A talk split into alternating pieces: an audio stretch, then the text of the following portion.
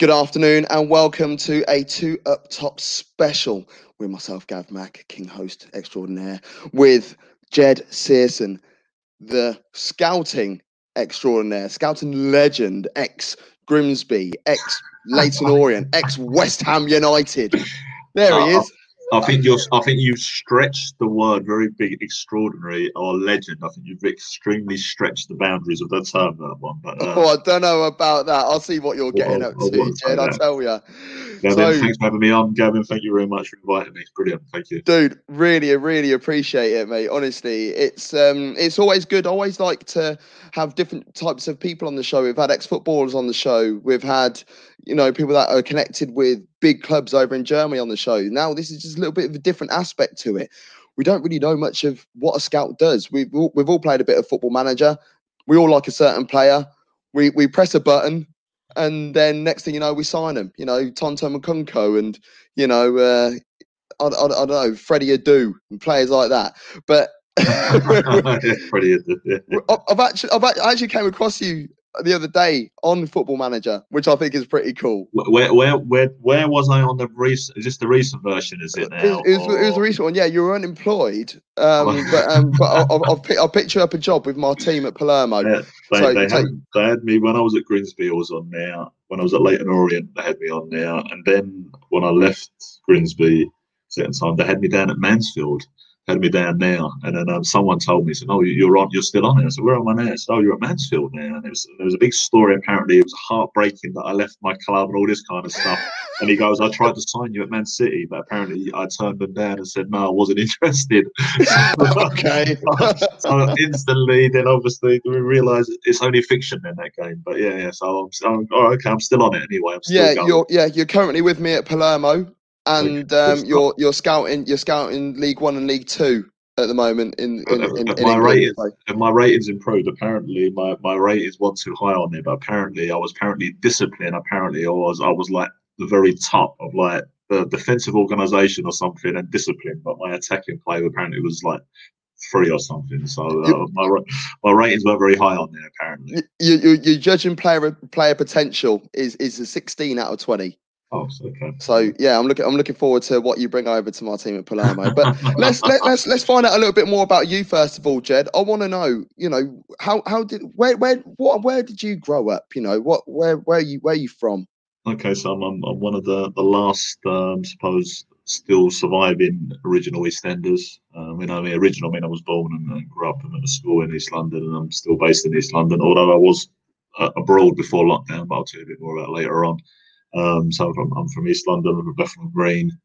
Um, so yeah, there isn't many, I'd say, originals still in East London, still here now. Uh, but I'm mm. one of the guys there, and um, that was my. Um, I grew up in the area, and um, my my local team was West Ham that I, I supported um, since a child, and eventually did end up working there as well, which is purely coincidence and so on. Mm. Um, again, from my background as a player, I wasn't I wasn't a professional footballer or anything like that. Um, I did get injured uh, at the age of 17. Not that I was going to be a great player or anything like that, and started coaching at the age of 19. So back in the days when there wasn't many youngsters um, coaching. Now there's lots of guys that put onto uh, coaching courses at the age of 16 and 17 and 18. When I did it, I was like the only youngster on it. It was everyone was all older people, should we say, and uh, I was I was quite rare at that time to be a youngster that was quite enthusiastic and wanted to get into scouting, sorry, coaching. Um, and I literally went in with a blank sheet of paper, and I was like, okay, show me what I've got to do, and that was it. And even from doing my badges and stuff like that, I, I was further on it. I was already traveling around the country watching um, scouts. There was, a, there was a, an organisation by Adidas at that sponsored by Adidas that run sort of coaches seminars across the country every month. So from the age of 19, I went to all of them for about three years.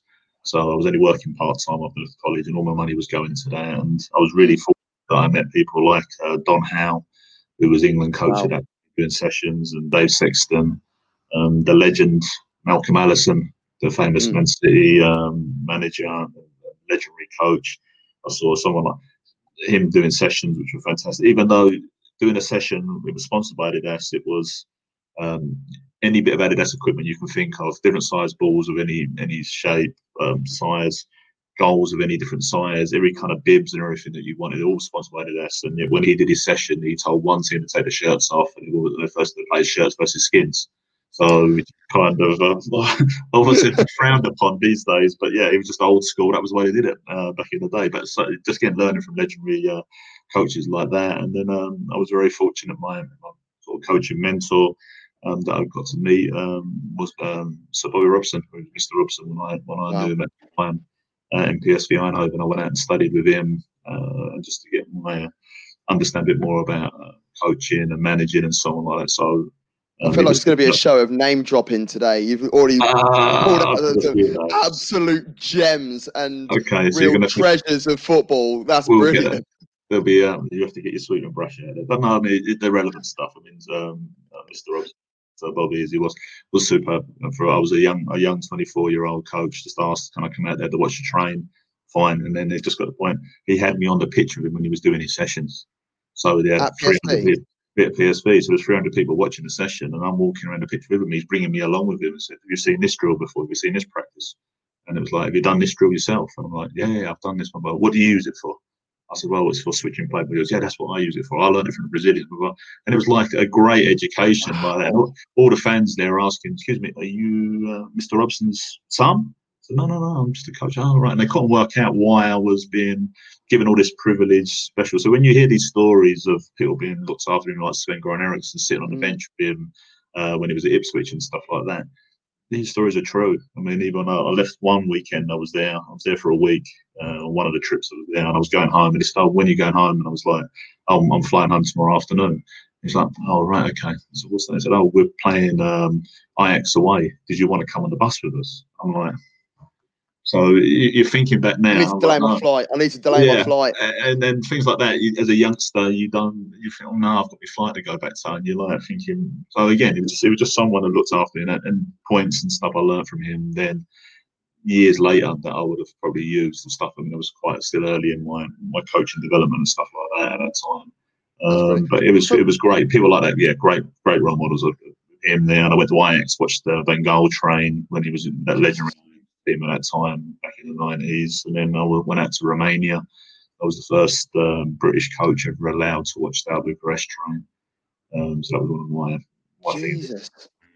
That was my experience there. That was something completely different. Watching young kids playing on on um, sort of cinder pitches. They didn't have grass pitches. There. Boys didn't even have the boots um, to actually be able to afford a pair of boots to play. And these are youth team players at clubs.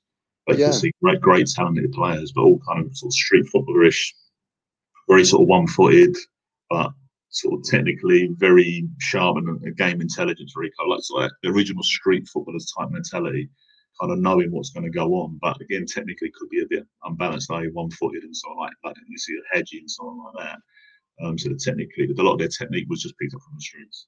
So you're you're in mid twenties. You've you've you've you've got away with well, you've, you've worked damn hard to get into these sort of situations. There will be elements of luck, I'd imagine, as well. You know, being in the right place at the right time. Uh, yeah, I mean, I had my own football academy, little soccer school thing out in Essex in Chadwell Heath, and I had 300 kids uh, at its highest point there come in. So myself, I was running five teams, four teams on a Sunday. So the, the league was all at one place. So I used to get up and uh, do one game at 10 o'clock in the morning, and then there'd be another game at, at half 11.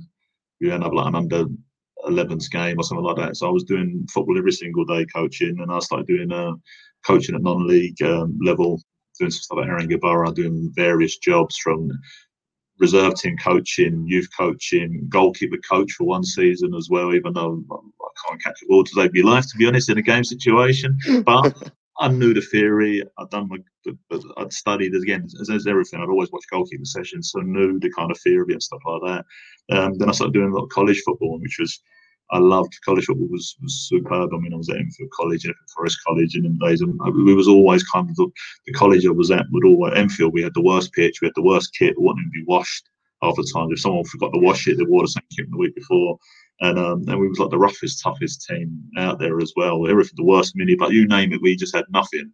And yet we went out and beat everyone, and it was quite a great. And I, I'm talking to the guys now; they're in their 30s now, and they all said it was a great time in their life. They really enjoyed it and wow. stuff like that. So it was it was good. I was I was lucky again. I had some good breaks there and stuff. But All the stuff again I learned from some really good coaches and stuff like that. Really gave me a massive head start. Um, and then eventually come to the next step of actually managing non-league. So that was my last thing I did before I went into the scouting sort of background. I went to. Um, Who were you managing at non-league? I was at Haringey Borough, and uh, yeah, uh, Essex Senior League. Well, they're now they're in the. They won the Essex Senior after I was there, not when I was there. Then they was in the what would be the Ryman's, was it Isthmian League now, and just missed out a year ago of being at the um, getting into the National South. But those those were the days not when I was at Haringey Borough. When you go there now and there's like 400 people there or 800 people for playoff games, when I was there, they had three fans. Oh, and dude, I, I was a referee when I lived in London. I refereed on the Essex Senior League, so I came across Haringey Borough a couple of times, and I did like the setup down there. They always had a good scran after the game. They always yeah, did. They always looked after the referees and that. I said it was, but yeah, yeah, I was there. It was we had three fans. Two of them died. Um, so literally, there was there was nothing there. There was the, again another one worse pitch. We had nowhere to train. Um, there was sort of no real budget there and stuff like that. I came in there and the club was all but relegated, which was the thing nearly every year with Haringey at that time. It was almost nearly relegated. Another year they got nearly mm. relegated. Got brought in at the end of the year. Um, and literally just got loads of the, the, college boys I had in there before. Literally, mm. Favors got some sort of ex pros came in and, and, very very small little expenses to. And um, somehow we went for a mad run, about five wins in a row, and got out of relegation trouble. and Survived. This wow. team literally put his team together and was fantastic. We've done this great thing. It was a great achievement for the young kids to kind of get through. You know, survived. Um, and then the next year was expected to do the same thing again with no budget, which wasn't so easy. Yeah, really cool. struggled, struggled all year. Got our act together by the end of the year, and went on a mad run of winning games again. Ended up with 35 points, which was like that was normally like a mid-table one, and that was one year that we actually got relegated on a point. Oh. normally the team got relegated at about 12 points. We ended up with 35 points and got relegated. It was just something Went mad. So really, really unfortunate and stuff like that. Again, it was it was a for me. It was a learning curve. As again, as I was only 30, I think it was 31 at that time. I was still quite relatively um, young. Um, I wish what I know now in football back then would have been made a massive difference as well. Oh, of course. The then went to Waltham Forest after that, the year after. Yeah, no, Waltham Forest as well. Yeah. In the in the Ryman's League again, and another club, usual situation, bottom of the league, no money, no budget, no chance, no help. And then how hard is it to try and keep the players motivated when there's no money? Because I, I, I saw it a lot from from my time in the game. I, I was doing a lot of semi-pro up in Northamptonshire, where I where I live now, and when I lived down in London. And you'll get teams that are paying nothing at semi-pro level.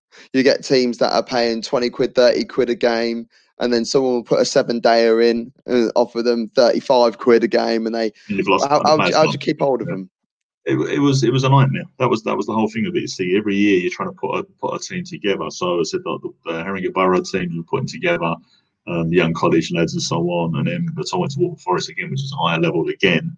And it was a, a you're playing against clubs now that are turning up with uh, sort of 400 supporters and stuff like. That. It was a big step up. Mm-hmm. And then I think the second game we had in charge, second game I had in charge. Yep, second game I had in charge. We played Dartford away which was under their new brand new stadium and everything. Lovely like new ground that is, yeah. There was there was two thousand people at the game. We turned up in a minibus and we had to park the minibus in front of a lamppost because the back doors wouldn't lock on the minibus. So literally, we, we, we had nothing. We had the kit. We didn't have from one to eleven. We had one of the lads at the wear number fifteen or seventeen because the number five shirt got nicked. So we had we, we had literally we signed up with nothing. And, that, though, yeah? and they and they they've been winning like seven 0 every week, and uh, and our boys wasn't on any money, no budget or anything like that. And um, I said I had college boys again, boys that worked with me. Uh, uh, previous to Herring, I was at another club, London APSA, literally about a month in between there as well. They played at um, London APSA. They Newham. played at Mile End. Newham.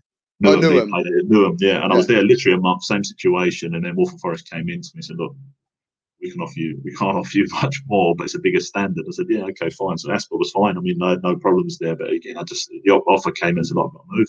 Said, come in, help, help me out a bit, but this is a job I can't turn down. But I said, yeah, we went somewhere like Dartford there.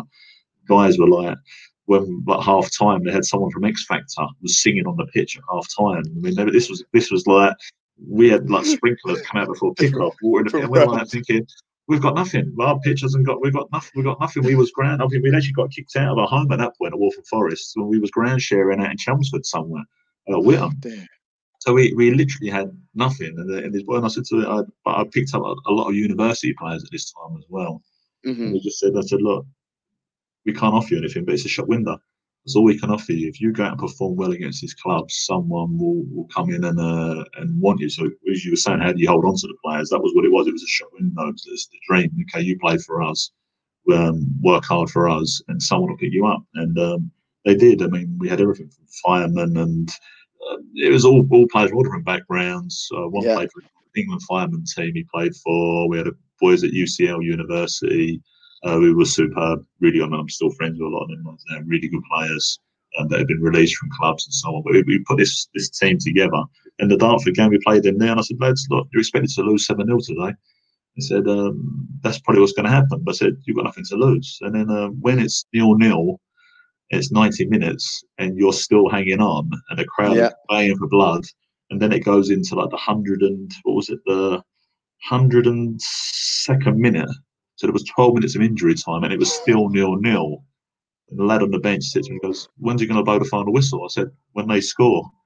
Because we're not expected. We're not expecting anything. There was, two, there, was, there, was, there was two head injuries in the game. Our captain was a big, uh, big, strong um, lad. Mm uh, who's now he was at uh, Billericay, no Braintree is one of the coaches there, and he's, he's done a few non-league clubs now. Gaz, who's an Albanian boy, biggest, strong, tough player, and he's gone for challenges. He's ended up headbutting two players during the game. He's walking around looking like someone at the mummy with his head bandaged up. two of their players have been carried off the pitch with head injuries. But you're talking about five, six minutes, not 12 minutes. And in 12 minutes, they get a penalty in the 12th minute and something like that. So um, they win it. Uh, it's 140th, uh, 104th minute it was in the end. It was like 14 minutes injury time. So you, you again, you got you got stuff like that, and you're like, but as, as a former referee yourself, then obviously there was obviously no biasness whatsoever, was there? No, there wasn't uh, any bias. Wash your mouth no out if you ever dare suggest that, Jed. Tell yeah, exactly. So that, that, was that was the thing, and again we avoided relegation. Yeah. Enfield or something like that again in front of 400 people again with nothing, and we, we defied all the odds, got, got out of trouble. So it's two years out of three in that situation that we got clubs out of it. But that was the next year. So I can't do this anymore. This is just too. It's too hard. There's not no money, no budget. And, yeah. after a while, I said, I can't. It's, it's actually taxing on yourself that you have to ring around and keep chasing players and you're losing playing Saturday, Tuesday, Saturday, Tuesday yeah. as well, non-league football, and you're losing your players all the time. And then that was it. So I, I kind of pulled out of that one. I thought, okay, what do I need to do? And then and then the next part of my career just kind of fell into it, which is which is the scouting side of football. So was that your last coaching job before you started scouting? Then that was the last one. I was still coach, still doing the college stuff during the day, but that was my the last sort of uh, managing of like non-league at that time. So I, I literally left there beginning of the following season. In the beginning of August, I just walked out. I said, I can't, I can't do this anymore. Um, this is too hard. Um, it's, it's, it's, it was. It was very, very stressful, and it, it is hard when you see people doing managing non-league and doing these jobs, and people don't realise how stressful it and it affects your life and so on. And mm stressing. I think even when I was at Haringey, like, like, again, I was like, things like my elbows were bleeding and stuff like that. You know, like just through stress. Things wow. like weird, strange things like that would happen But you're under pressure and you're trying to do it, and people don't realise. So I can imagine the guys in the in the, in the, the full full time level, and there's there's a lot of pressure on your managers there. There's people don't realise what, what they're going through and the stress how it how it can affect people's lives and stuff. Um, it was a hard thing, and I said I, I didn't want to do it anymore. And then I, I literally attempted to do my only, my first um, scouting uh, report, which was a game Brentford yeah, so, versus Bury. Was my first. So, so yeah. So how how what what what made you think right? Okay, I'm just going to have a look at these teams here. You know, were you were you looking for a job as a scout, or did someone sort of was, give you a little bit of information first? No, there was there was something at that time. There was something. It had been it's it's been well it's been well shared and stuff like that. There was something that was it came out around that time. So you're talking about um, eleven years ago now. You're talking about, and there was um um a scout report. It ended up on the internet which was uh, a famous Chelsea leaked document, and mm. I've actually I've still got it somewhere. And it, it, it, appears on the internet occasionally there, and it was a, a, a scout report for under Mr. Mourinho, uh, Chelsea. Um, that was basically basically was written by uh, AVB, who was yeah. his at the time. This this report, and then it showed how uh, a team assessment on an opponent. And I had it as a, as a coach, saw it was quite interested. I thought, you know what, I kind of like to have a, have a go at this. And um, so off my own bet, I went to Brentford on a, on Saturday, Brentford versus Bury, and I thought, you know what, I'm going to attempt my first um, scout report. So you sat there and looked at this document and had all the set pieces on it and strengths and weaknesses and, and patterns of play and stuff like. Put this report together, and I thought, okay, and it was quite, and I was quite lucky. The game at that time, Brentford at that time, I'm obviously they're superb. It was a League Two game at the time. Brentford was flying in the league. Um, mm. But it was quite clever with their set pieces. They had lots of set pieces, routines, free kicks, and it just got it got me really interested. I was watching these set pieces and I was jotting them down. I was kind of following who was doing what and so on. I thought, well, I quite quite enjoyed doing this. And I put the report together, and it ended up uh, Brentford were playing uh, Grim, Grimsby in a couple of weeks after, and I, I knew the people at Grimsby. Um, and I just sent the report up to them. I said, Look, I know you're playing Brentford in a couple of weeks' time. This might be of help to you, maybe not. I've got no idea um, see what you think of it. And they said, yeah, they passed it on. The manager had it and so on. And I said, yeah, thank you very much. And I didn't really hear any more of it, really, than that. And then, but that time, my friend was working at Barnet doing Prozone, the original video analysis. Yeah, I remember Prozone. Yeah, yeah Prozone was the first one, which is um, I think that's still going. I think in some form, but I mean, obviously there's many different forms of it now and stuff. But they would have they seem to be at that time the first one to do it. He was doing it with um, he was actually a uh, good friend of mine. He was actually a maths teacher and was a coach his school was next door to Barnet's ground. And they hmm. actually got their students as part of their maths lessons were doing the statistics of the Barnet performances. Oh, really see, I would love it if they did stuff like that at my school. Really, I imagine that. But I used to get. I in. I think every lunchtime they'd be in there, and each player had to, each kid had to sit there and watch a player for ten minutes and actually tag who's passed to and blah blah blah and, and, and so on. So he was he was doing that, uh, which was a great great thing. And he just said Excellent. to himself, "Oh, said, well, we're playing Brentford in a couple of weeks' time." Um, would you be, um, can we see the report? I said, yeah. I said, I'll, I'll, I'll send the report to you, but I'm sure your your lads, uh, your scouts at Barnet will be far better than what I've done, and so on. And he just said, we haven't got any scouts. There is no scouts at the club. Uh, wow. So it was so Ian Hendon had just took over as manager. He just sort of retired. He was coach. Ian Hendon wasn't wasn't he? At, he was at Northampton Town, weren't he? He was, yeah. I think he was pretty captain. Yeah, he captain most most clubs. Uh, the Cobblers. There you go. Yeah, he was he was at Northampton. Uh, many clubs he had played for, but um, so he just took over. He, he was captain of Barnet, got him promoted into the football league. Yeah. Um, so from the, the old conference, and he won that. And uh, he was the captain. He was the league winning captain, and took over as a as a young manager and um, and obviously probably didn't have any scouts, so he probably networked himself was probably quite small as well. And my friend just said, "Look, can you look at the report?" And he said, "Yeah." And he said it was fine. And I said, "Oh, hopefully it helps you out." And he said, "No, no." He said they've been on the training ground using your routes, the, the, the notes that you've seen on all the set pieces, and they've been working on it, and they've put them all to play for tomorrow night's game. And I was like, "Oh no!" So they're actually using my report if this goes wrong, I'm I'm oh, screwed here.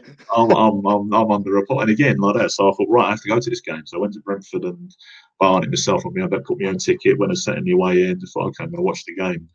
And then um, and they said, oh, and they had lots of different routines and so on. And they had um, at Barnet at the time, Gary Breen was the yeah, I remember Gary Breen. Ireland played the World Cup for Ireland. Yeah, and, uh, ex Cov.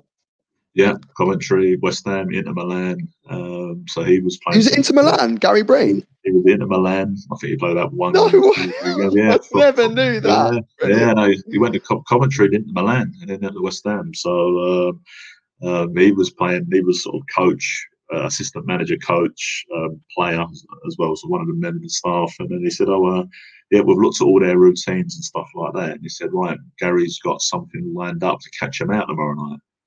I'm like, okay, all right, this sounds quite interesting. So I go I go to the the game and I'm sitting up in the stand and there's a free kick on the the final third. I've got them all lined up and I've watched Brentford we were doing all these different routines and they're spinning off and they're getting in a line and they're going different directions stuff like that. Mm. As the as the free kick was about to take um, taken and Gary Breen called out their code word, what it was, ran out and just caught a whole lot of them offside. Oh, and I was excellent. like, I was like, oh wow, okay, all right. So I bet that made you feel absolutely was, legendary. Yeah, then I was sort of buzzing. I'm like, oh wow, okay, I've actually said something to a professional team, blah blah blah, and they've used this information, and they just did it. And and, and Brentford was they just couldn't get any of their routines right. They had something lined up to deal with all of them whatsoever. And again, that, that was Ian as a manager. Um, Ian, I know he's I've worked with him many times, but Ian was super. Anything defensively, like set pieces and stuff like that. He's really on the ball with it. excellent. Awesome. Probably, that's probably also the, sort of a little further on, but that was the Sam Allardyce influence because Sam was obviously his manager at Notts County, so there's a, a connection there that comes through as well. But really organised, and that was it. And I just and um, they lost one 0 tonight, but played really well versus the team that was obviously top and Barnet at the bottom near the bottom. Of the yeah. League and, uh, and sort of played well above himself. And uh, my friend said, no, Ian loved the, the reports, really helpful. And I met Ian the week after, and he said, look, would you do this for us every week? I said, yeah, fine. And that was it. So that was my my career started. Awesome. So from, about January, February to the end of the season, started doing all the reports to these uh, these teams, and uh, it was it was just it was a really good. Again, I was still learning. Uh, it was great there because at the time, yeah, the, Ian was manager. Lee Harrison was the assistant manager, goalkeeper coach, and mm. played goalkeeper lead, played over 600 games. He's at Southend goalkeeper coach at the moment. Yeah, Gary Breen was assistant manager, stroke coach as well. Peter Shreeves was there. Oh wow! Yeah, he was there as an assistant manager, as an old head experience. Even the physio was Mark Stein.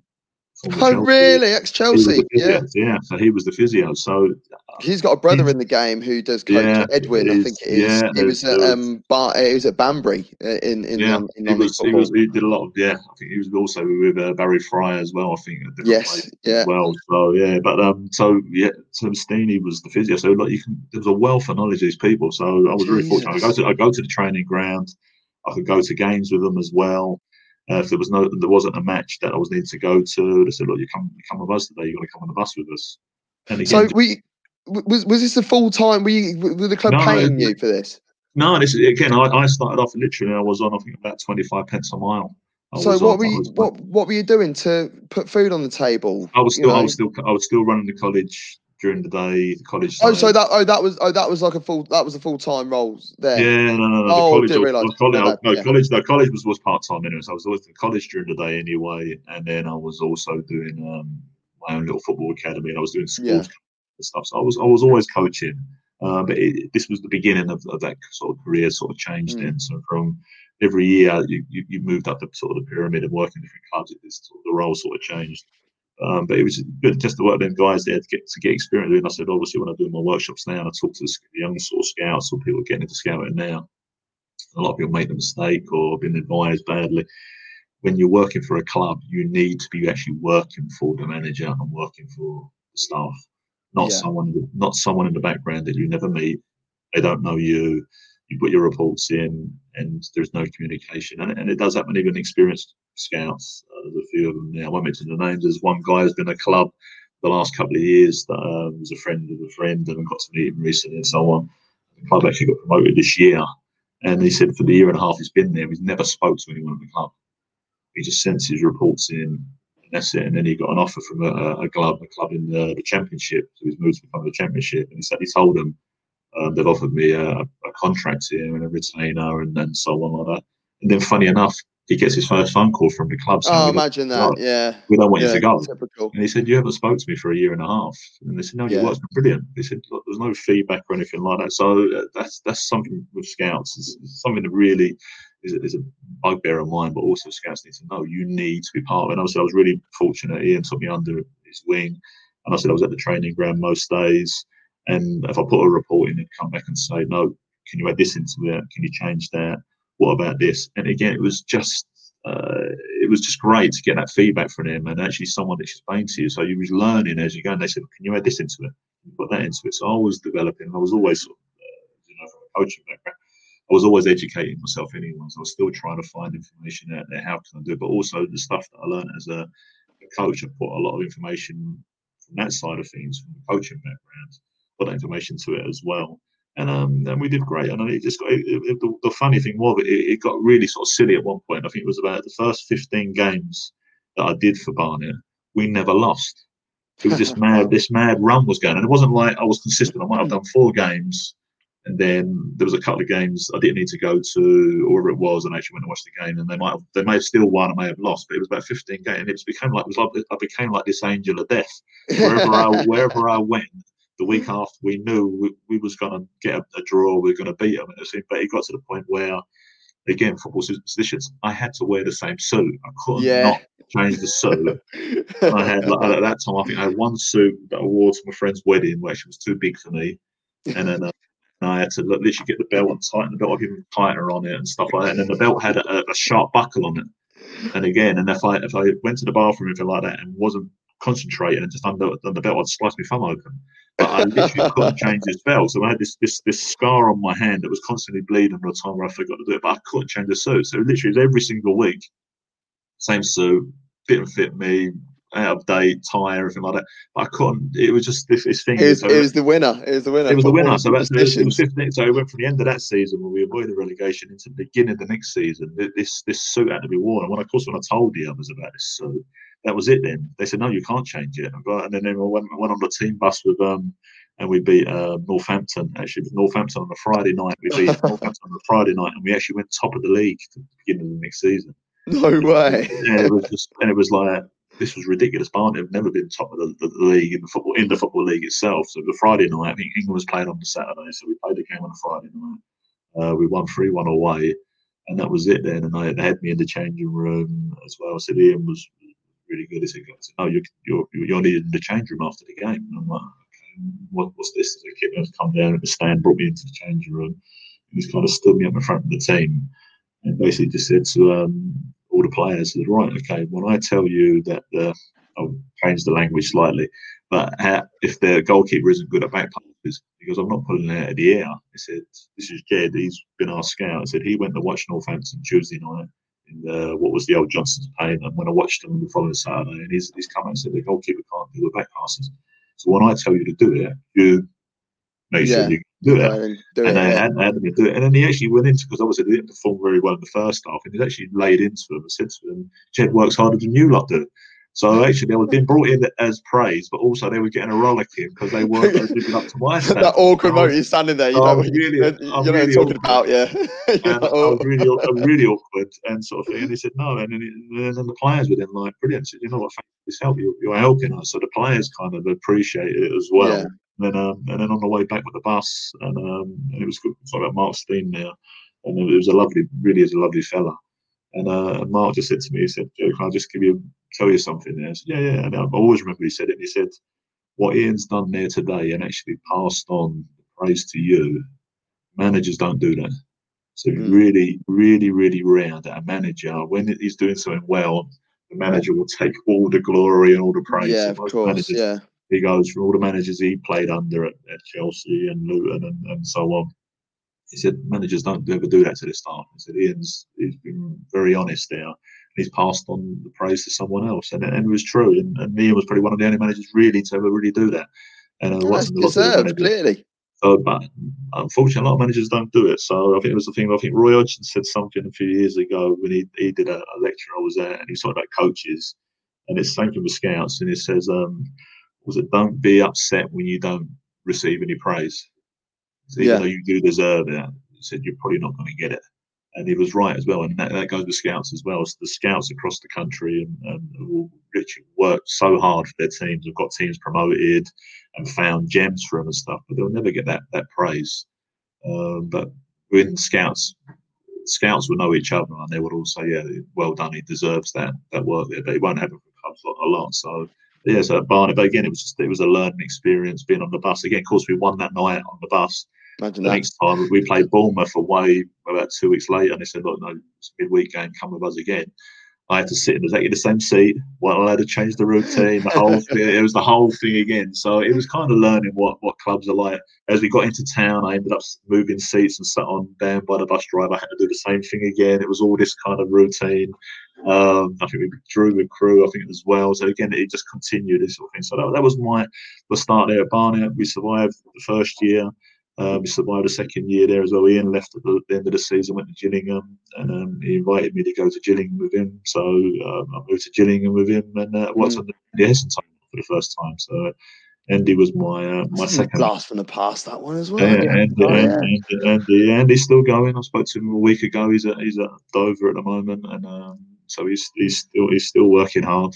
But Andy was my second manager, and uh, remember the first day I went to the training ground there. And again, I was doing opposition scouting again, so they were sending me all over the country to watch the opponent. Still in League Two, and uh, the first day I went to the training ground, and there was a big the players were all huddled around together in a big bundle. I think what's going on over there, and then sort of as it opened up, like a, a child's um, table, like a picnic table or something, was uh, in the training ground, and uh, Mr. Akinfenwa, who was playing for Gillingham at the time, was arm wrestling someone. So, that, so that was my Why first, that not surprise me? so my, first, my first, my first sort of taste of Gillingham was watching uh, Bayo arm wrestling Bayo. someone.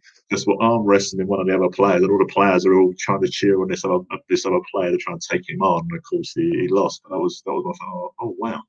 So this, and I had seen him playing when he was at Northampton.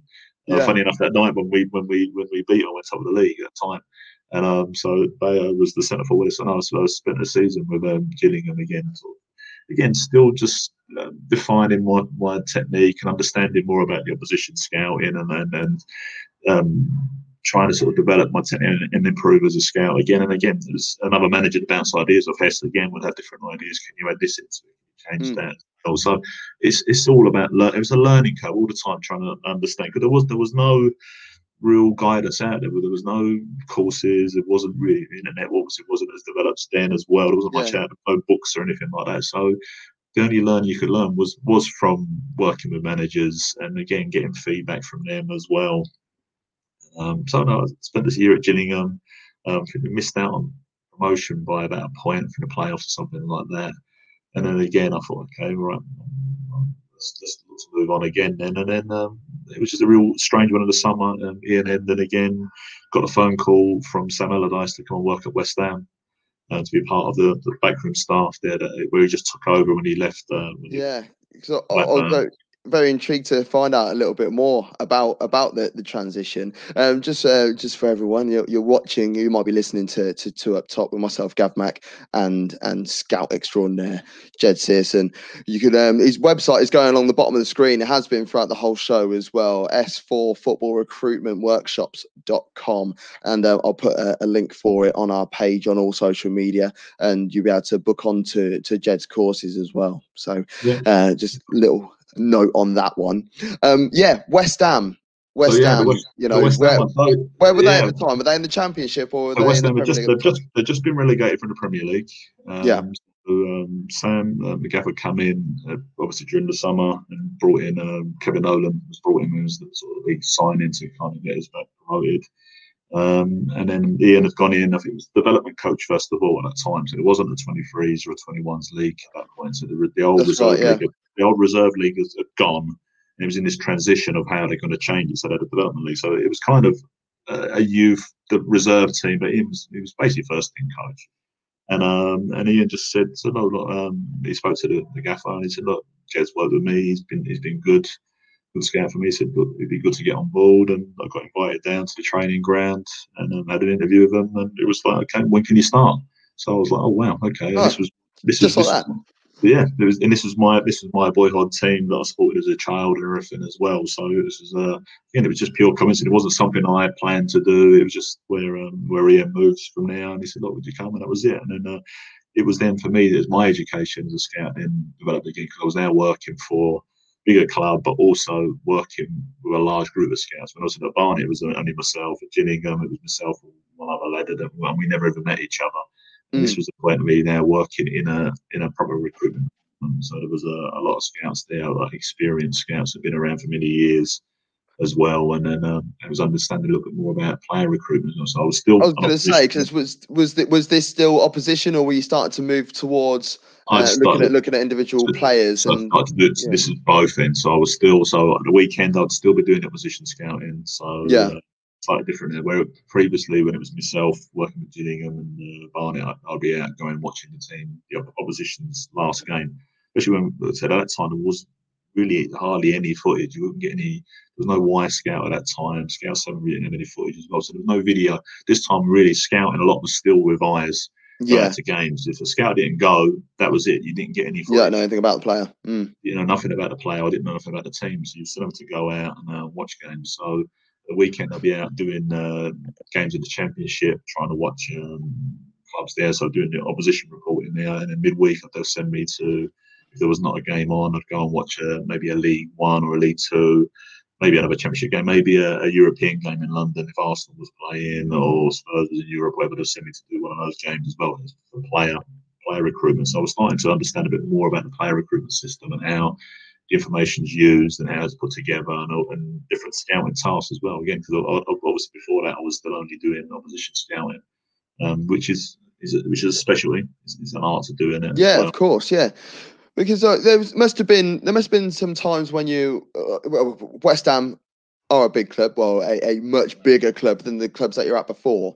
So when it comes to player recruitment, you'll be looking at certain you, you'd be looking at certain leagues or certain, you might even look at the, the lower league premier league side so to speak and whether they could feed in how how easy was it to attract people using the name west ham to come to the club yeah I mean, I mean the biggest that, that, that first it was weird because that first season again because you're in the championship and you're, you're aiming to get up and it was kind of it was a bit of um, we had to go up in one go because if we didn't get promoted that year, the budget was going to be severely cut again. So it yeah. was really all or nothing. We had to get promoted. When you're trying to recruit players, again, you don't know what league you're going to be in next year. And this is all the same problem. All the clubs like Leeds and West Brom and so on are going to be facing the same situation. Yeah, yeah. If they're going to go up, they should go up. Like Brentford be in the same situation now. Are they even looking for players now for Premier League, or are they looking for players for Championship next year? And yeah, that's the point where it's a little bit you're the what you're trying to recruit the boundaries are slightly wider because you're not you, you can't really narrow it down yet. When you're when you're in the Premier League and you know you're going to be in the Premier League next year and you need you know that you need a centre midfielder or something like it's quite easy. When you're in the Championship and you don't know what league you're going to be in next year so it was a, it was a bit more um, difficult. So when you're watching you're looking for players that potentially yeah you'll do a job in the, in the Championship next year or this one's going to be a player with the Premier League but also you've got players there. I, I think I had a there was a friend of mine went to watch one of the England games, and I said, oh, I used to get to a lot of the England matches as well. They send me there. Yeah. And there was a scout I know there, and he was like sort of laughing. Said, Why are you here for? Why are you watching? Who are you going to sign here? And I said, Oh, we're probably not going to sign in these players, but within a year or two, we probably would be.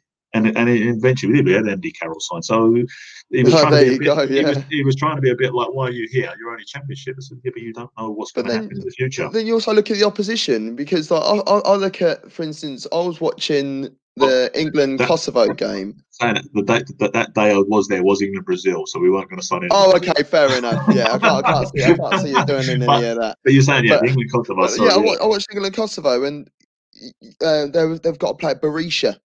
Who, who plays out in uh, in Italy, good player, and he was clearly a standout. But then there was other players that were that were featured that aren't at big clubs. So surely going to these sort of games, minus yeah, the yeah. Brazil game, you'll yeah, be able to have a look at the opposition and think, yeah, you are competing with these with, with England at the moment, and England are, are a get, whole different echelons. I used to get sent to Cardiff um, to mm. watch Wales play a lot. In Wales, we playing against um, a lot of these, whatever it was, like, uh, it was uh, Slovenia and uh, Montenegro. So there's, there's quite a few like Eastern Europe. And again, you'd find players there, and you think, you know what, he's not bad. And then yeah. again, and, the, and, these players eventually turn up on the radar, and someone signed them. Man City signed them. Someone. There's players out there, so you you yeah. you're watching every, you're watching everything from all kind of levels. And this was said at West Ham, we had there were scouts that um, would do France every weekend. That was their job. They went to France every weekend, mm-hmm. following up, chasing players there. Awful job. Yeah, horrible job. Yeah, yeah, fine on that. And then uh, the guys there that covered Spain and Portugal. The one yeah. guy would, would cover um, Italy.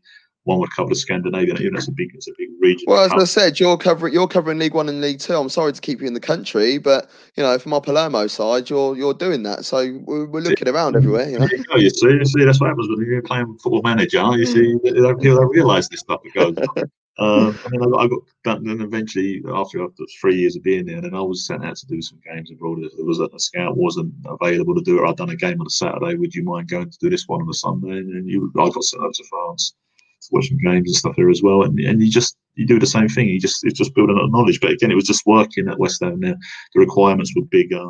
Um, understanding a bit more like a grading system, uh, which I teach in my workshop and so on, how to grade players performance, but also how to grade um, signing potential players as well. Right, I want to ask you a little bit about that because I, I, I'll answer as, as much as you can. I don't want to get you in trouble or anything like that. But when you were at West Ham, were there some players that you were like, this player is is the nuts, and you need to sign him, and they haven't gone on and signed him, and they've gone on to bigger and better things? you, you talk to all scouts. People keep asking you. This is one question you get asked. Who, who have you? Who have you spotted? This is what someone's like. Who, who have West Ham missed out on? Yeah, and, and sort of like that. And, and the thing is, it, it doesn't. The way it works now, but you don't go to a game to watch one player. And this is the thing: when you go to a game and you'd you'd go, you'd be watching all twenty-two, and you'd mm. have to go back and do a, a, scout report on all twenty-two players uh, and the subs as well. And um, which is a is a bit of a, a nightmare task, but you'd have to do it. And this is he was a chief scout myself. We asked all my scouts to go and do the same thing again. So when they asked me, first of all, I think I had to go to Crystal Palace and uh. I think it was okay. You're going to do a report on Saturday, but you got to come back with a report on all 22 players and subs. And I was like, ouch. How how did and said no you just, you'll be fine you'll be all right with it and I did and we went to the game and, and you, you just got to it and you, you do it and it's, it's not perfect you get the thing you, you end up with more information on some players and less on other ones but what you would do, you'd be grading the player's performances, signing potential. And you'd it used to be like a, an A was obviously a must sign, a B was sign, strength from the team, C, I'm not sure, maybe a squad player, and so like that. And you started putting the gradings in. And that's how you clubs start um, identifying players. We're just consistently um, getting good grades and marks and stuff. And my my grades alone, be my grades, and then it could be yours, Gabby, and then it could be someone mm. else as well. And they start collating all the information together. So when you start saying, "Oh yeah, I recommend this player," and they didn't sign him, and um, there is times you actually say to "Go and sign this player," but you're recommending players actually every single week. You're watching yeah. players all the time. So it would be like, um, an example. At that time, um, Leicester had they was in the Championship at that time, wasn't really ever going to get promoted at that time. But Schmeichel was playing. Kasper Schmeichel was playing. yeah. Golden and you're watching and you're thinking he's really good. And I watched him when he was at Notts County. Uh, yeah. When Göran Eriksson at that time, we was I was at Barnet. Yeah, remember and, that. And, yeah. And Sol Campbell played his one game there, and um, um, Lee Hughes was the striker. I mean, they're a superb team. It was it was ridiculous how good they mm. were level. And um, but you see him and you thought he's a good goalkeeper. So again, he would probably be when I was watching him. I looked through the reports there a while ago, and he was getting A's and B's every week. You just thought this guy is a really top class goalkeeper, mm. and he has proven that and he won the league as well. So what more can there you, go? Yeah, yeah, exactly. But you see players like that. I mean, sort of talking more about um, you saying about players you get spotted and stuff like. That. I mean, that's more now, not so much on the West Ham, but what I've done since I've finished uh, working in club, my own recruitment company. We've covered France um, every week, French League Two. About three yeah. seasons. Um, the amount of players that we've highlighted that spoke to agents, spoke to clubs, said, "Look, you need to look at this player." When Guendouzi was one at Arsenal, mm-hmm. uh, straight away. Ndicka was a player was at, was there. I think he was 17, just turned 18 now. I think he was going for about a million pounds um, as a young centre back. You looked at him, and he, he wasn't perfect. He was okay, left footed as well. Went to Frankfurt for four million pounds, and by the end of the season, he was valued at 30 million. And you're like thinking, Mad, wow. it? So it's from a from a million pound player that you're thinking someone could go at him now. Benrahma was there was another Love one. Benrahma, good player. He was he was he was he was at Nice on loan at Chateauroux, and just every week consistently getting really good reports and like that. And think, you know what this guy would do over here. Bank goes to Brentford. If okay, they've got something there. Now they're talking about him going to Chelsea. Wow. Talking about Villa, Villa last year. They're talking about Leicester and Chelsea. And you're like, yeah, we see him about three years ago. It wasn't this wasn't hard to try and spot these lads. You can go out now and watch them. Uh, Bianda, centre half at Lens, play six games. Yeah went to uh, went to Rome for ten million pounds. Gome was a, a young sixteen year old who last year played in Milan, some of about five million. Made his first team debut um, the other week before like before lockdown. There's, there's players there, so there's loads of them. But yeah, regarding West Ham, when you're watching, when you you're, you're giving reports on every single player, mm you're not you're never, you're never picking out one or two players. Every week you're picking out loads and loads of players to be um, to be watched and so on. So, but I spent uh, three years there. So the first year they were doing the opposition scouting, got to the playoff final. Uh, we beat Blackpool uh, to get promoted. So yeah. got in the Premier League. So that was for me was a great achievement. Say that I actually worked for my club that I supported and actually helped them win at Wembley and get to the final. We got promoted. Um, Premier League was, was brilliant for me. It was just a great to work at the top flight again. Um, obviously, the hospitality, the scouts. Oh, I love it. I just love the media pass and be able to wander around and that sort yeah. of stuff. I love uh, that you, about the game. I love it. Yeah, you go someplace and you go to places like that. You go to Newcastle, I mean, even like kind of Newcastle, and then um, for a twelve thirty kickoff, and then um, and having breakfast there. And like the first time I ever had breakfast, I actually had a breast of chicken as part of breakfast, like full English. I'm like, what? chicken for breakfast. Yeah, we do chicken up here. So like literally getting up there at eleven o'clock and having a, a full full English a mountain of food, and you think, God, this wasn't it wasn't like this when I was watching. Uh, no, and uh, like that when I was refereeing no, and stuff. No, I think the hospitality that I really like is down at Watford. Um, I can't remember the lady on on on the door in the media section. You go down there. I think her name's Sue brilliant lady. I, I, went down there three times in the space of about six weeks, and the second time I went down, she was like, "Oh, you're right there, Gav." I was like, "Oh my god, she remembers me." It just made me feel oh. so like mad at, at market and that, and then was, yeah, you, you, get looked after there. Love it. Go to Man City and sit in. Uh, in oh, it's lovely at City. A bar that used to be at the old stadium that got moved over. And it's just like it's like a, a memorabilia of Man City in the room now.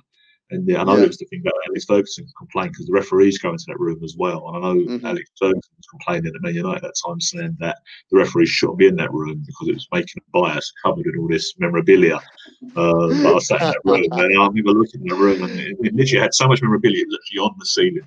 That's it, it was obviously it was the bar in the old Maine Road when that was part of the deal when it was knocked down. This guy actually owned the bar, so he was given this bar, which was basically the players' tunnel, um, to make this thing. So you go there and then. Um, yeah, I mean, there's lots of, I mean, all the places you talk about, the lovely stadiums, the best hospitality you'd ever go to, the best food, is still Morecambe. Of all the places where you get no, I disagree. These award-winning pies, the award-winning pies that were the best I, pies in the land. You go there. You they are good pies. They are good pies, but uh, Margate is is my favourite.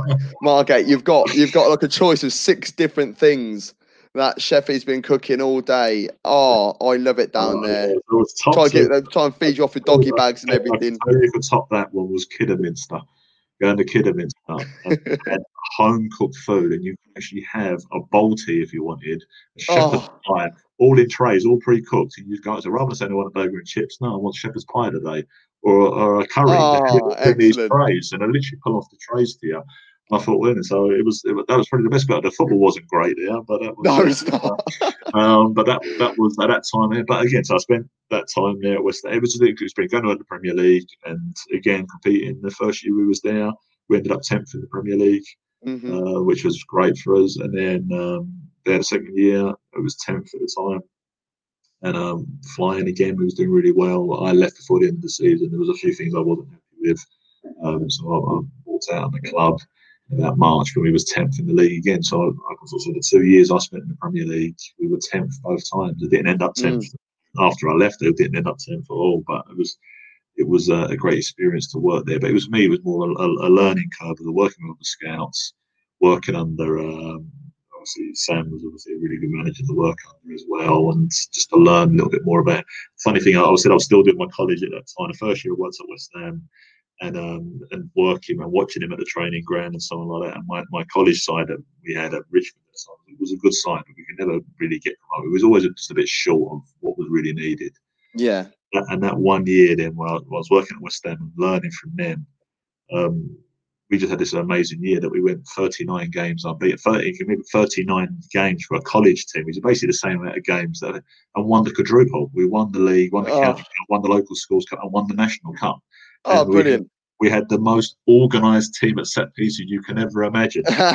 basically everything I was getting from West Ham. From West Ham, you're paying it down to the doing all the opposition reports. So we had everything again talking about like that. We had there was all code language, sign language, you name it, everything we had. We was the most organised team of defensive set pieces and attacking set pieces than awesome. anyone ever before. But we had a, a, good group of players. But again, it was taking the information from professional football, set pieces organised, even stuff that I've seen watching uh, set pieces when I was doing opposition and then taking it back to the college team, become this like all-star winning champion team that like broke the history, like won the most trophies in, in their history and stuff like that. It was taking that from there, and then um, and it was great. It was just learn from that, but like obviously working under Sam, organised at set pieces again. We just, you didn't concede from set pieces.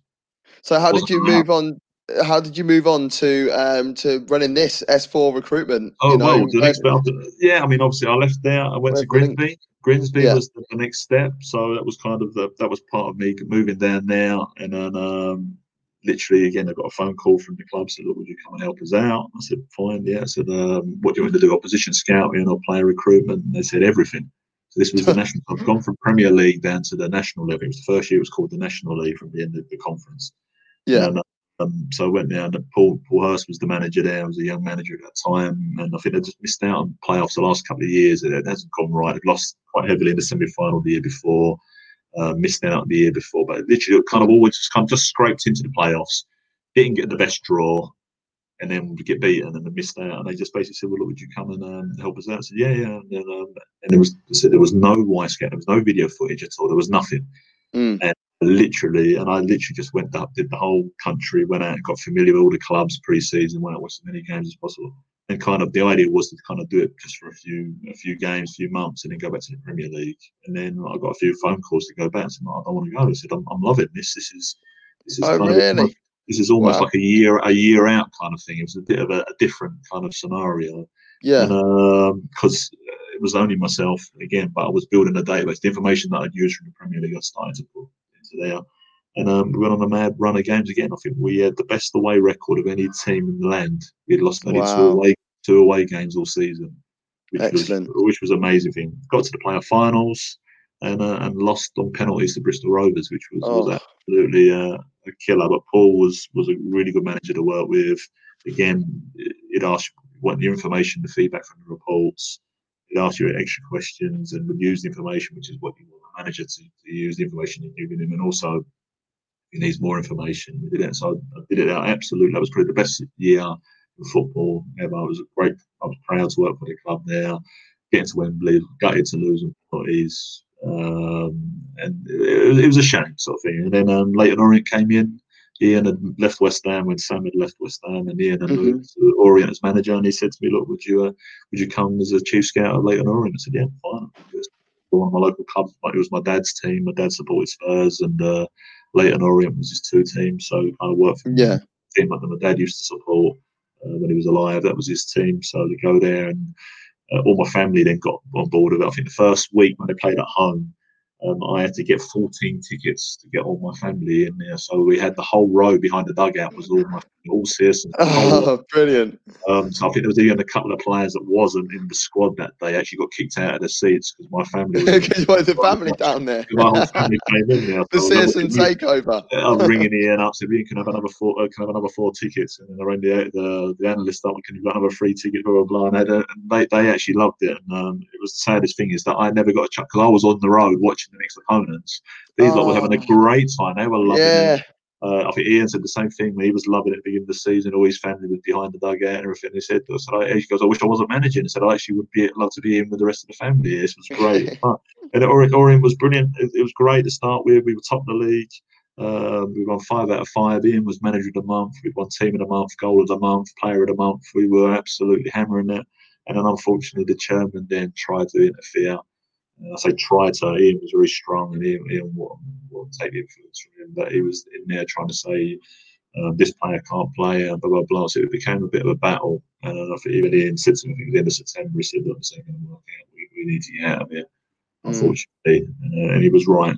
And um, Ian left at Christmas time then. And, um, and then it, it changed the club. It was a shame. Like I said, we had these I had 10 scouts working for me, which was ridiculous at that time. We did have a budget for players to come in and so on, um, of uh, scouts to work. And we had a great network already built, players that we spotted over the year. The sad thing is, a lot of them players that we spotted are actually playing in the Premier League now.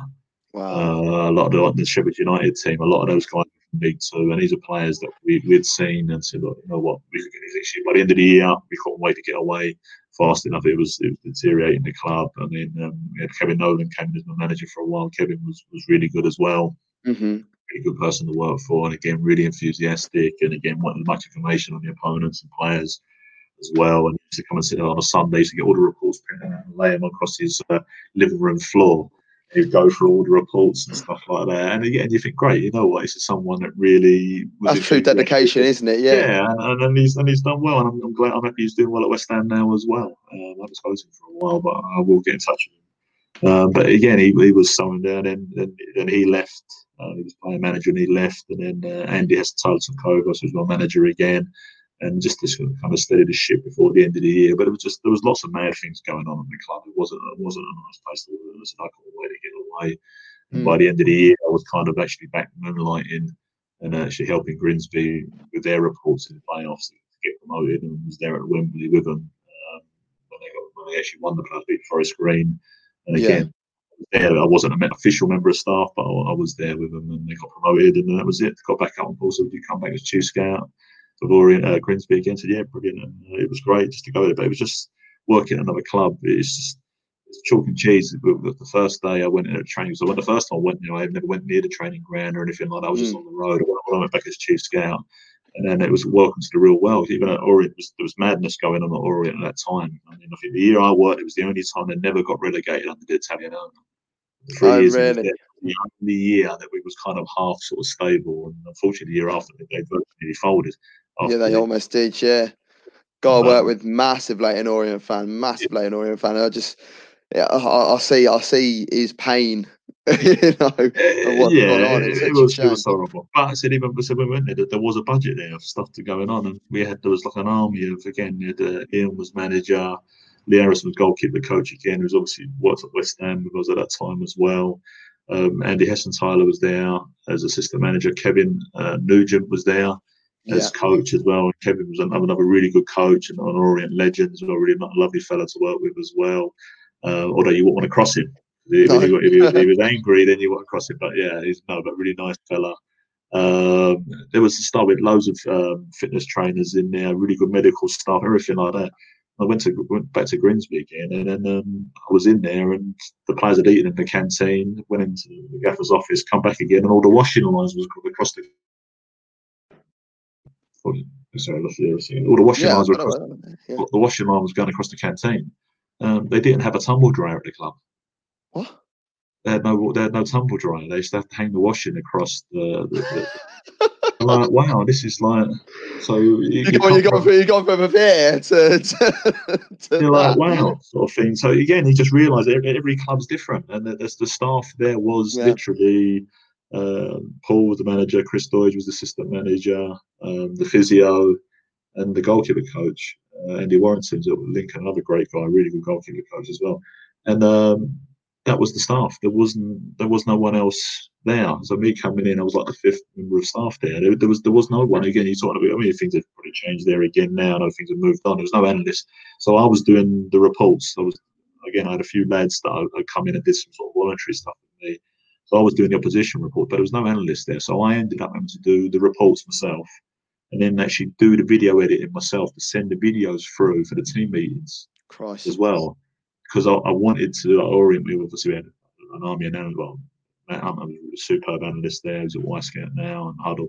Um, he was there at West Ham. There was like an army of analysts there and stuff. So I'd seen all the an- analysis stuff and pre-match team meetings. And thinking, I'll put all this information together in these reports to make the most of it. I want to make sure that there's a video footage to kind of go as a principle. Because I want, I'm, I'm putting all this yeah. work in. I want to back it up. We want to win their games, and uh, so I started doing the opposition. Uh, uh, video stuff as well, which for me was like it's probably tools a lot easier, but it was really difficult at that time and getting the footage and download it and edit it and put put the videos up as well. So I, I, was only I was doing that as well. So a few times I went up on a on a Saturday on a Thursday, I was doing the doing the the six minutes profile on the position and the four minutes on their set pieces and doing this as well. So I've been an analyst as well without even realizing I was knowing. An analyst. Yeah, and doing that as well. And, and again, we got off to a flyer, did really well. Um, unfortunately, we probably done too well because Shrewsbury came for Paul. Uh, and took him away to be Shrewsbury manager, and I was still under contract and so on. So myself and the goalkeeper coach uh, Andy was still there, but Paul and Chris moved on. And then I had a few more managers. So Marcus Bignot was manager for a short period of time. Um, the physio was actually our manager for a while. Dave is oh, actually God, a, le- yeah. he's a legend of uh, Grimsby as a someone been there for years, uh, as a player and as a coach, and then became a physio. He took over as uh, I think we played Yeovil in the FA Cup. Was it who we won FA? No, the league. And uh, the fans were singing the song. Some the Grimsby fans were brilliant, and they were singing on the um, "We ain't got Mourinho, we've got our physio." Something like they were singing. it, was, it was something like it was something like that, and um, and it, that, that, was brilliant. Even like going to games with with, um, with Grimsby and, and being lucky to go to games and actually sit with the fans and stuff like that. And fantastic club, brilliant club to work for, really good supporters. And then, um, but again, I, um, both the they changed, and then Russell Slade coming at the end of the season. So I had three managers at Orient in, in one year. and Then I ended up having four managers at Grimsby the following season. For me, that was I had seven managers in two years, so that was kind of the point where I'm thinking, oh, I'm not really. I've had enough of this. I'm going to do my own thing. Do my so own thing. I started my own S4 recruitment. Started. We went to. Um, I, I, went on your one of your courses at the, at the Emirates. You did the level one, level level one recruitment. You did, yeah. I did indeed. Um, how is it? Just, is it? Do you just do it? Do it in London, or do you tour the country no, no, with it? So no, I've been doing. Um, so it started off at the Emirates. So basically, so I left Grimsby, started my own recruitment company. Again, I'm not an agent. I'm, I'm still I'm still a scout, but I was. Um, we ended up covering. Um, the George Lapas was working with me. We we started a company called Player Radar first of all, which was covering the French market to try and help clubs and, and agents so on. And that, that developed into S4, which is my company now and um, and literally from doing doing the opposition reports and so on, it just came across the point of some people asking, "Would you would you help us and would you maybe do some courses for us or something like that?" And I thought, okay, I'll, I'll put something together and just try to put what I had done as a as a as a scout myself. I done uh, I just learned from what what what I try to use the experience that I've got to pass it on. And then um and literally set the courses up and um, did them at the Emirates first of all, which ended up being like my home ground, should we say Emirates doing workshops there every month, and um, from doing opposition scouting was the first workshops I did. Um, and then I started to go to people. I asked people, "What would you like to? Can you do player recruitment?" And that was it. And then it, it just snowballed. And, and it, before lockdown, I was actually doing three workshops a month at the Emirates Stadium, doing tactical mm. scouting, player recruitment level one, player recruitment level two. I was doing them all over the country. So I've done them uh, Newcastle, uh, Edinburgh, uh, Bristol, Leicester. Literally uh, covering everywhere to make sure anyone in the country could get involved in it. As uh, as you can see on the bottom of the screen, uh, I'm going to leave that fixed until the end of the show. S4 football recruitment workshops.com. And as I said, I'll, I'll be able to put the links for that yeah, across, across every uh, across all, all social media to get on one of Jed's courses. But you're um was with lockdown and everything, you've got them online now, I believe. Yeah, we moved it online as well. So that was so we've got the level one, level two recruitment. I did level two last night, and I've got uh with reverse. We got I've had so many people do level ones, and we're doing level two. At the Emirates, it was thirty people a night was turning up.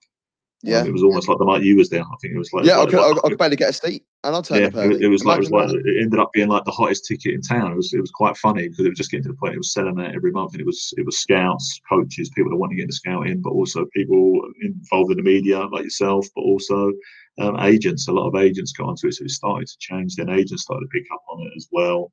Um, so I've been running them online um, ever since. If I do it in smaller groups, eight in a group because I like to interact. It's, it's, it's fully uh, interactive where, as you know, you're on. I don't know when you when you come and did the workshop. And I don't know if a lot of people say they don't know what they're coming into, and then well, within within 15 I, minutes, we said, right, okay, you're doing your first scout report. People are like, what? Okay, yeah, I was like, what? Yeah, I, I didn't, I didn't, I didn't quite get it, you know. But yeah. I, I, sort of, I knew what I was, I, I, knew what I was hoping to, to, uh, well, I thought I knew what I was trying to learn and I thought it was just going to be a lot of you you really, talking maybe. to us, letting us know what it is, and that's brilliant. And then coming on to the next course. But yeah, next thing you know, I'm sat there and I am watching a load of videos, and I have got to meet individually as well as 30, 40 other people in the room have all got to pretty much tell you what I saw and what we all saw. And it's mad because even though we're all looking at the same screen, I'm sat on one side of the room, you're sat on the other side of the room. We're looking at different things. We all got different grades, and it's like, well, but on the whole, it, they were all sort of homing around one particular grade. So I'm not just saying it because you're on the screen right now, but what you showed me was was brilliant, and I feel that if anyone wants to get a further insight to football, because I've always said if you want to get more of an insight, why don't you go referee for for, for a year or, or for a few games because you look at the game a lot differently to the way that you play it. You don't just turn the telly on and be like, right, okay, this is football. Yeah, they're kicking it from here, there, and everywhere. When you referee it, you'll understand why decisions are given. You'll be able to see it from different angles. But then when you do the scouting reports, you're seeing it a whole different area all over again. As, as, I, as, I say to everyone, everyone who comes and does the workshops, and I say to them, so first and foremost, I'm going to apologise to you because after tonight, you are never going to watch football in the same way ever again. Mm. said the days of you being a football fan and sitting back and enjoying it are kind of gone. You're going to watch the game now from a different um, a different insight. You're going to be watching it and looking at assessing players.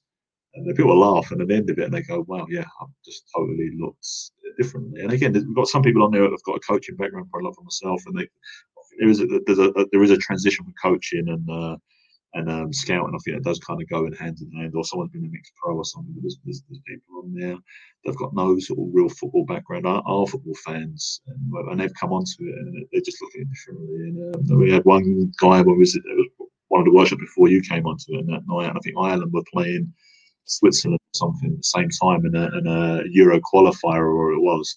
So when we had our little 10 minute break and a few of the lads were watching on the phone and this bloke just shouted out, I said, I can't watch it I said, I can't watch this. I'm now in the zone. Now. Yeah, I'm now, yeah, I'm in everyone, zone. And, and, everyone burst out laughing. He said, I don't want to watch I can't watch it. I'm not watching that now. I'm, I'm now in the zone. I said, I can't. And he said, already, he said, he's changed. I just thought it was great. But he said, he said, no, I'm in the zone now. So I'm already looking at, uh, I'm trying to assess players. And again, it was just breaking it down and um, really trying to get the roots of it and basic observation techniques and so on, and then how to grade and assess a player with a structure. But also, when you come on the workshop, I said straight away, so okay, we go from stages to stages. All right, we're going to watch a player now in a moment. All the players are from the French league, uh, guys that I know, and I always say to everyone, you're watching players here that hopefully that you don't know. So you don't have yeah. his left foot, you don't have his right foot. It's not watching uh, uh, Pogba. You know what he does. But this is yeah. something that you're going in blind. And then, uh, and then always. I think that's what I love about it as well, because you are completely oblivious to these players. You've got to make a judgment on these players. You know, your passing range is it short? Is it long? You know, how how often do you command that area of the pitch? Do you use your left foot? Do you use your right foot? Do you dip every time you take the ball? Do you do you run? Do you stay? How many crosses do you put in?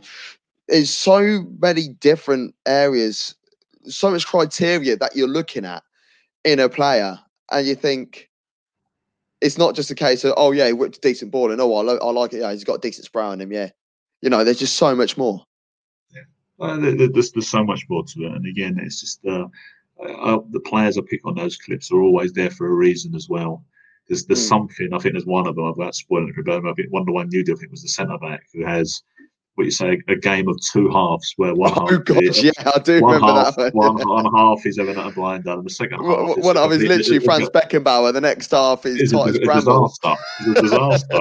Poor Titus Bramble. But yeah, so it's just stuff like everything like that. There's always something on. There's, there's a reason why I pick the clips because certain things occur and stuff like that. And I said, well, the level one recruitment is, is, is basically getting you to, to get the idea of how to assess a player when he's in possession, out of possession, uh, when the opposition are in possession the transitions, uh, when the team loses it, when they're in the hands. we Watch this, but obviously we build it up over and over as stages it goes through. And then by the end of level one, you've got an idea of how to grade it. And then with our level two workshops, just at the next level again, you're only grade your grading position uh, performance, also you're grading the player's signing potential.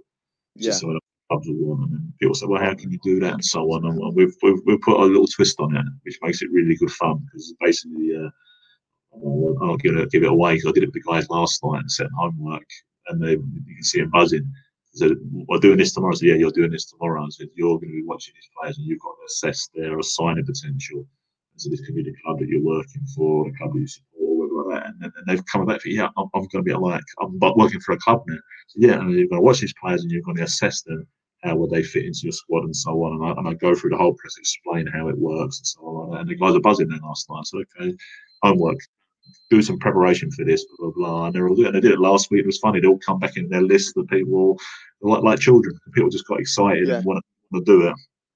And so I've got that going on at the moment. Level twos are great. They're, they're enjoying it. And the scouts are, are slowly progressing. And I'm, I'm saying, again, just I keep advising them, go out, get some experience, go out and practice.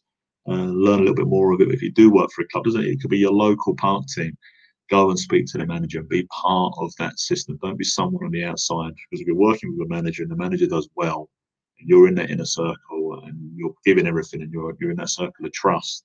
When the manager mm-hmm. moves on, the manager will take you because you're yeah. part of the team, and that's what a lot of scouts sometimes don't. Never, they never get to meet who they're working for. There's no relationship. So you're never going to progress. You have to have that in there, and um, and we've done that. And the other side of it, agents Agents have yeah. called. A lot of agents have got interested in it as well. Um, so the agents got more interest and they wanted. So I talk a lot about recruitment, how clubs recruit or the recruitment process, kind of giving that sort of poacher kind of turn gamekeeper kind of thing where you're giving them information for agents there how to use this stuff. And then that's progressed then as well, where I've been invited to lecture and talk on the ASA agent courses. So I've, I've done quite mm. a few in there, online and live before at Wembley, talking to all the students at uh, the USB or UFB.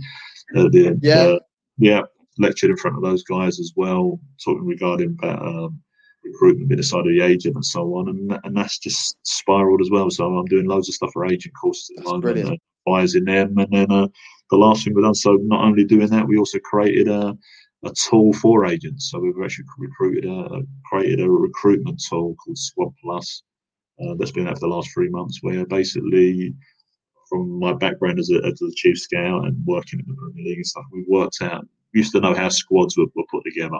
So you'd have your squad in place, what the club got at the moment, what areas need to be strengthened. oh, you you did yeah. mention a little bit at the, uh, on the end of the course that I went on because yeah, it was yeah. like a, a, big, almost like a, a oh. spreadsheet sort of thing. It's like we've got three goalkeepers. One one's twenty eight years old.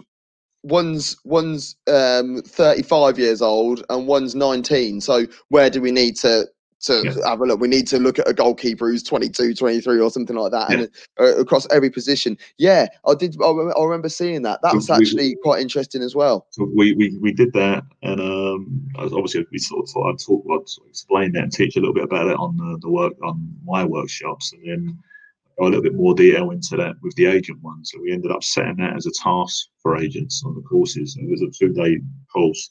I'd set a homework for them, Said, okay, if you're going to approach a club now, put in this position, you've got a player, or let's, let's put a role player together, and said, okay, you're going to look at a club, um, go and assess the club, like you just said there, work out what areas do they need strengthening in.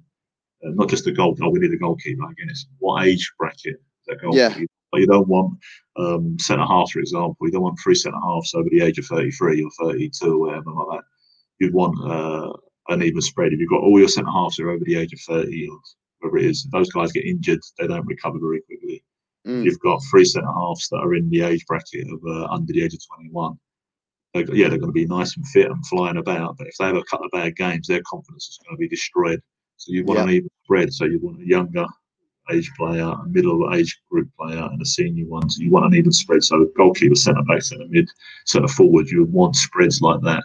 Um, and you'd want probably two players for every other position. And um, we started, I started to teach that to the agents. So I said, um, go and look at a club, you do your homework, work out what areas they need to be strengthened the weekend in, and then put the information together and then bring it back to me as like a chief scout and then try and sell a player to me. And the agents absolutely loved marriage. it. That's actually, brilliant. Actually loved it. And then um, then it, from that discussions and Tony Sharkey, who runs the ASAs, he just said, well, that information you've created there for agents is a godsend. Could could we create or could you create that on all clubs in the Premier League? I said, well, why start with the Premier League? So we've ended up doing the squad charts for Premier League, Championship, League One, League Two, National League, and the Scottish Prem. So we've got all these to play with for every single club. And uh, it's a tool for agents, and agents at the moment are purchasing the league, so they want this information, and we, it's updated every day as well. So we're playing moves or transfers, we change it. We've got heat maps on there as well, so they can see exactly if they've got a right back who's 22, um, played a couple of games, uh, 23 player, or played in lower league or overseas player. From the charts, they can see exactly what clubs that person needs to ring up. We've even got the contact details on there, the people with the clubs, not the phone. Wow. We have the LinkedIn and so on. So who to, who to, who to recruit, who to speak to. And uh, it's a, a, complete game changer. No one, this has never been done before. Yeah, this is giant. And then now we've had 17 clubs approaches now from Premier League down to the National League saying, can we have the information to help us with our recruitment as well? And loan wow. managers as well. So we've got loan managers one X, they can send their lads out on loan. Uh, we have a free agents list on there as well. And so it's, it's spiraled. It's been it's been an interesting year. It's been a year of doing workshops that have started from like yourself coming to the Emirates. When I did the first one, I think I had about twelve people on it. And the next one, there's thirty people sold out every night. So then doing the agent ones, then doing this, and then um, and now I've got loads of stuff. I'm, I'm booked in to go to the, the, Middle East to do some workshops there. Uh, I got um, this week. I've got someone asking me to go to uh, Central America to go and do some workshops with the clubs yeah. there well. I've been asked to go to Africa to do stuff in Nigeria. Um, it's Scandinavia, and it's just it's it's great for me. It's great, and I've had I've had a couple of clubs. I had one club in the Premier League this year asked me to go back and do the opposition scouting, and, and a club in the Football League asked me to chief, be a chief scout again. Yeah, no, you're right. I'm enjoying doing this. I actually love. I, I, lost a little bit of love for football after when I working at Lorient as well. That kind of was kind of lost a little bit, and then also watching so many games, and you're watching 300 games a year or whatever. It, it, does it takes a little bit away from you from you enjoying football but then doing the workshop like yourself and you come on the workshop working with the guys that night. It's, it's, a, it's, a, buzz working with people. People are walking away and they've actually really enjoyed it and thought I've learned something. And exactly, yeah, it's actually the fact I, that I, I, haven't walked away thinking, "Oh yeah, that was really good." I've told loads of people about it. Um, it's a joy having you on the show, so so people that are watching the show can learn about it. You know, we've got listeners all over the world um, via our podcast as well, which is brilliant. So people will be able to listen and, and learn more about it as well, especially if you're going to all these places in Africa, Central America, here, there, and everywhere. Just spreading the word of, of what you do, and I, I think it's yeah. absolutely brilliant. Once again, if you if you are interested, I've seen a couple of comments come through. Um, about you know about wanting to sign up if they do want to sign up are all the dates on your website they are. I mean, we literally just finished. This, we've had a bulk of them. had four workshops in a row. So the last one finishes uh, level ones tomorrow night. I think there's about one place left on it, um, and then I've got a new batch coming out from next week again. So I'm having a, a, few days rest and then going out again. So there'll be level one recruitment, level two recruitment, and also the, my original, my first baby was was the tactical scouting. Um, that's coming online as well, and uh, we've even got a goalkeeping specialist one coming on as well um, Lee Harrison, Southend goalkeeper coach, was at West Ham, and Orient and Barnet with me. We're doing a goalkeeper scan, and that's never been done before. So uh, yeah. there's, a, there's a wow. few different things to look into as well, and, and the agent stuff as well. I can contact from me as well. LinkedIn for me is the best one. You know, yeah. Gav as well. That's the way we met first of all. I'm on Indeed. LinkedIn. If you if you want to get hold of me directly, there, add me on LinkedIn. And, uh, he's actually really good at replying as well. He's very responsive, is Jed. I so respond to everyone. If you want, if you want to learn or find out anything more, the website is going along the bottom of the screen. But yeah, just just message him on LinkedIn. Really make sure you do. Jed, it's been an absolute pleasure having you on the show today. Yeah, um, thanks for taking time out of your. I know you're a busy, busy guy, so the fact you were able to take some time out of your day for me, I, I feel I feel very honoured. Oh, that's no problem, Kevin. It was lovely to meet you again. I know you come down to the workshop that night. It was good to see you. And I said, said as we spoke on here before, and before before you started insulting me about my beard. Uh, uh, this is my lockdown look. I've never had a beard in my life. It's, it's a jealousy thing from my end. That's all I've got. Yeah. It's a jealousy thing. So obviously I'm, I'm, doing some more level twos in a couple of weeks' time. It'd be great to have you on there again as a, as a guest as well. I'd be honoured, mate. Absolutely honoured. You'll, you'll, enjoy it as well, which is quite um, good fun. But no, thank you for having me on. And I said um, I'm sure we'll be up again. But also, the guys, anyone's got any further questions or anything? Um, if you've lasted this long listening to me for an hour and 20 minutes, you're doing fantastic. I went to Bo Robson's house in Eindhoven on a Sunday afternoon he invited me after training and said, "Do you want to come around and watch Chelsea versus Leicester on his on telly?" And I went, "Yeah." And the house was the original Ronaldo's old uh, penthouse in Eindhoven. It was the best house in Eindhoven. So it had a retractable. Oh, dropping yeah, it out there. It had, it had a retractable roof in the front room. You can imagine that. And, uh, and so Bobby, so Bobby said that part of his deal was when he went to Eindhoven, he wanted that apartment. He wasn't in that apartment. He wasn't coming, but it was a part of his deal he knew that was the best apartment. We sat there watching football. I'm chatting away to him, and 20 minutes later, I turn around and he's fast asleep on the sofa. So for you guys to last in an hour and 20 minutes, you've done absolutely brilliant. Really. Uh, longer, well, than, longer than, the whole time. Long, long, longer than Sir Bobby did. we're going to very interesting. He's one in particular. He said he'll be signing up for it. But um, if if you hang around there, Jed, I'll see you on the on the backstage. But for everybody who's been watching, um, we've we've got shows constantly. Uh, if you go to our Facebook page at Two at Top Football, you'll be able to see a list every. It comes out every Monday of all the shows that are happening during the week. Uh, this week we've got our reviews and preview shows as normal, and then we've got our watch-alongs again on Sunday. We've got some big games. We've got FA Cup games. We've got Tottenham versus Leicester in the league. We've got Chelsea versus Manchester United. We're going to have watch-alongs for both of those as well. So make sure you tune in for those. But for myself and Jed, once again, thank you and ta No problem. Thank you, guys.